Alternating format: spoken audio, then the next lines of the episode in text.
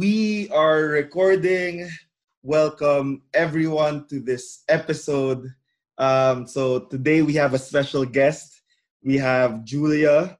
Uh, she is a friend of my sister who is 10 years older than me. So it's crazy if my sister Anna will get to see this. And yeah, Giulia, would you like to also introduce yourself further to the audience? Um, yeah, so hi, I'm Giulia. So as Bolo mentioned, I think I started visiting your house when I was like 13, 14 years old. So I kind of known you for 20 plus years now. Wow. Um, uh, so as Bolo mentioned, I'm friends with um, his sister Anna. I I'm in I'm based in Melbourne. I am a cybersecurity advocate. So I am a student and I'm also working for a cybersecurity company.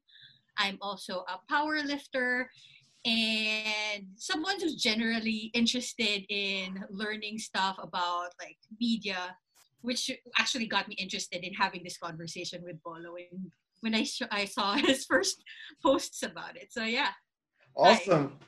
Thank you for being here. I'm super happy uh, that, that you're here and I really like to learn about media as well. And I'm just so happy that you agreed to being here. And so right now you are in Australia. You, are you're, you're based there. Um, and what is it like um, in Australia when it comes to the whole pandemic? I'm sure you still have family here in the Philippines. What do you think uh, you would say is the are the main differences um, in Australia and in the Philippines? Oh my golly, there's so many differences. for one, for one, like the definitions of lockdown when you're when you can be tested, um, what's available as resources, the support you get from the government, they're all different. Mm. Now, um, right now, so just to give, I guess, everyone context, we are on our second lockdown um, because we are also on our second wave. So there was actually a point, particularly in Melbourne, when we were having single digit new cases. And then recently we had 723, which was the highest like new cases in a day, the last 24 hours. Um, so we are in the middle of like the second wave essentially. Um, in other states, it's been great that they haven't been getting new cases. Um, and of course, like the ones that actually do have new cases, they're learning in a way from the, the Melbourne experience. So they would avoid the mistakes we made along the way. And so, yeah. how do you feel? Do you feel safe and protected because of how the local governments are handling the situation? Um, like, what are the protocols that they implement in, uh, there in Melbourne? So generally, yes. Like the rules aren't like when you think about it, the rules aren't that different. Where now we actually are required to wear masks. We actually weren't until like a week and a half ago. That's only when we started wearing masks when we're out in public. Now it's required. Um, we have to do like one and a half meter distance. So it's it's very similar in that sense, but also people are actually um, encouraged to test if like uh, if you have any symptoms. No matter how minor the symptoms are they actually really require eh, well not require request people to go to the testing center um, and and ha- get themselves checked. Um, there's also so much support with with the businesses. So with the businesses um, there's this thing they call the job keeper so that businesses would essentially keep their employees. Mm. The government is in a way subsidizing the salaries and wages. Understood. So, yeah, so certain people, um, I mean, there are of course, of course qualifications for that, but there are businesses that would qualify to have um, some some people in their payroll in a way subsidized by the government. So the businesses are kept running, people have their jobs. So instead of giving them directly to people. Now, Mhm. for people who actually lost work, especially um, casual workers, part time, um, eh, like businesses that cannot operate while in the pandemic, like during the pandemic, Mm. they also have what they call uh, the job seeker. Mm. So you get a certain um so like certain amount of support from the government. Every fortnight i think you get 750 dollars. Um of course again there are qualifications for that. And then now the government realized that one in four people who tested positive aren't staying home. And they're actually wow. going around. It's really bad. But at the same time well one they're checking. Mhm. they release the numbers that they're saying, okay, with the 500 uh, households we checked, 100 plus like oh, like roughly one in four aren't at home. And so if you're not at home because you cannot afford to stay home because you- you're afraid of not having income for that time, there's also additional support. Mhm.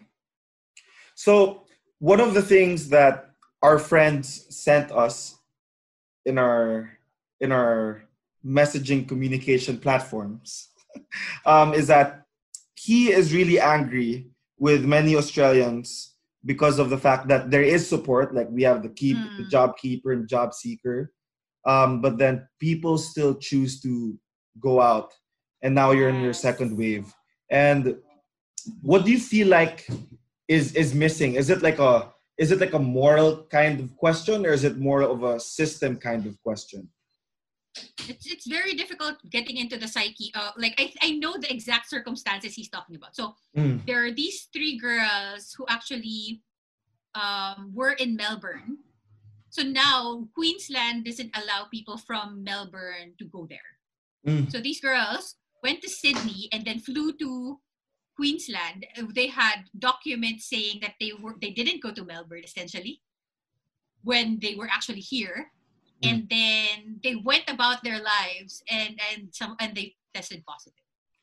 So they en- essentially endangered people because well one they lied, two they went about like without you know thinking about the consequences. mm, So there are different um there are people who here who are anti-maskers. Mm. There are people here who think it's actually just a normal flu. Like, ah, you know, people survive from the flu, it's fine. So if you know, if I give it to my grandmother, it's fine. It's they, they actually have interviews with that.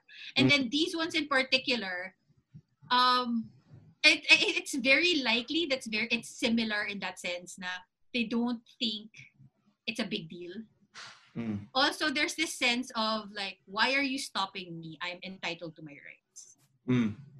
So Okay, I thought that was only existing in the United States of America, oh no but apparently, okay, I see. we have we have karens from uh, karen in bunnings or something no that's actually that's actually the headline i'm not even kidding it's the headline in, in the new i'll send it to you later I see. so there are like there are Australian these- versions of Karens. Yeah, yeah, they're actually like Karen from Bunnings. Like, there's this girl who tried to get into the Bunnings store without the mask on, and they require masks, and essentially like started filming the staff or not allowing her to go inside. You know, like she. So it's and there's like more than one person doing that. I see. Now that we're on the subject of Karens, right? Like the miscon I, I mean the the way we view Karens is that like they're they're discriminatory towards a minority and all that stuff. Um, what do you think are the main differences between Karens in Australia or in Melbourne and Karens in the US in, in Target or Walmart? I think, at least the ones that I've seen, it's not more about discriminating minorities. It was more of feeling entitled to their rights. Mm. Because it's not like they're discriminating the staff in the shop because they're a minority. It's just, you know what, you can't stop me. You're, it's, it's, I'll send you the video. But it's, yeah, it's more of It's like more of customer service demanding like 100%. Yeah, and then not just that. Like, there's one of uh, there's one lady who was insisting like she just kept on walking in every street in her neighborhood without a mask on because it's part of her rights. Got it. Uh, What does it feel like to be a minority in, in, in Melbourne? I'm super curious uh, about that. Uh, because I'm in Melbourne, it doesn't really feel like I'm a minority. Like there's so many cultures here. When you're, let's say, in the train, well, before the pandemic, of course, where you're in the train, you can hear different languages being spoken on the train, and so it doesn't feel like um like I, I don't feel like I'm a minority in that sense. Mm. Um, also, it's very common for me to be walking around and then you hear people speaking in Filipino. Mm, how come? I, there's just so many Pinoys all over. I see. So there's just so many Pinoys that, you know, sometimes it feels like when somebody starts talking in Filipino, I look around wondering if they're talking to me. Expectation ko. So it doesn't feel like that. Also, it's very difficult to lose your accent mm. because there's so many accent accents around. Like everyone has one, and so as long as you're understanding each other, you're fine. I see. So it's a melting pot of cultures, is what I'm what I'm getting. There's yeah, yeah. Of Filipinos, and so also the, the culture there in, in in Australia is like, do they have their own versions of rednecks? or yes. Okay. okay. Just just to be clear, I'm I'm like I don't feel like a minority because I'm particularly in Melbourne.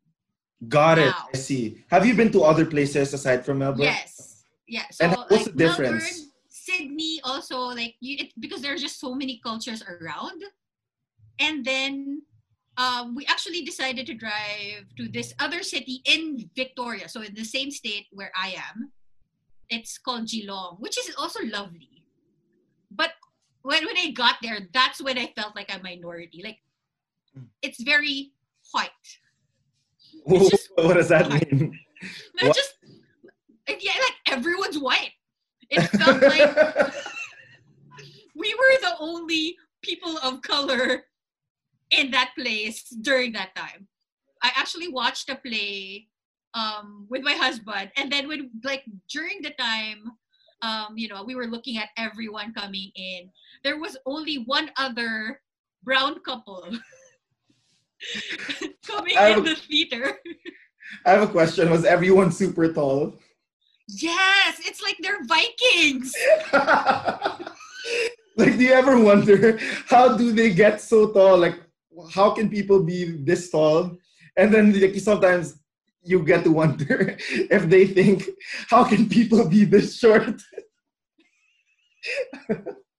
It's just I mean, of course, not everyone is like super tall. There, I mean, there, there's also a mix, but um, like with the train. So normally when I'm on the train and I'm standing and I need to grab, parang ito lang yung tip, ito yung bar, ito yung fingers ko. it's so funny. It's just it's, it's so built bad. for the average Australian. But for us, like, wow. yeah. there was a point, um, I had a scarf with me. I had a pashmina scarf with me. Tapos sinabit ko talaga siya kasi medyo malayo yung stop ko.